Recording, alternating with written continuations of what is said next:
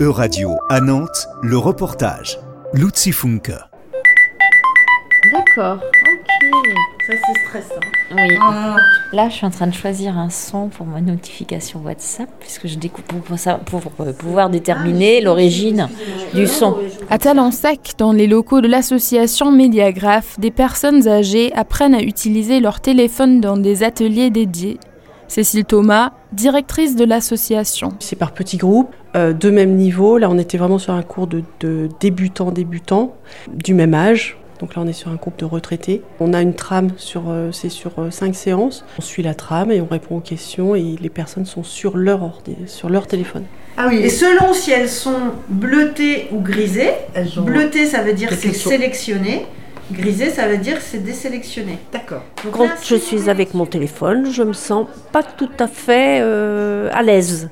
Et donc c'est pour ça que j'ai fait cette euh, petite formation pour euh, pouvoir me déplacer sur mon téléphone, me protéger un petit peu et voilà. Je suis venue pour justement me mettre à niveau au niveau de tout ce qui est fonctionnalité de, de mon portable. Et les ateliers semblent porter leurs fruits. C'est un peu inquiétant, enfin à mon âge, je trouve que c'est un petit peu inquiétant toute cette technologie et le fait de se faire expliquer les choses et de pouvoir se poser ensuite pour bien refaire euh, les exercices, c'est très important. J'ai acquis certainement euh, un peu plus de fluidité. Paramètres. Oui, paramètres. Ah oui, d'accord. Voilà. Paramètres. Et là, vous allez aller dans notification, son de notification. Le téléphone est-il donc indispensable aujourd'hui?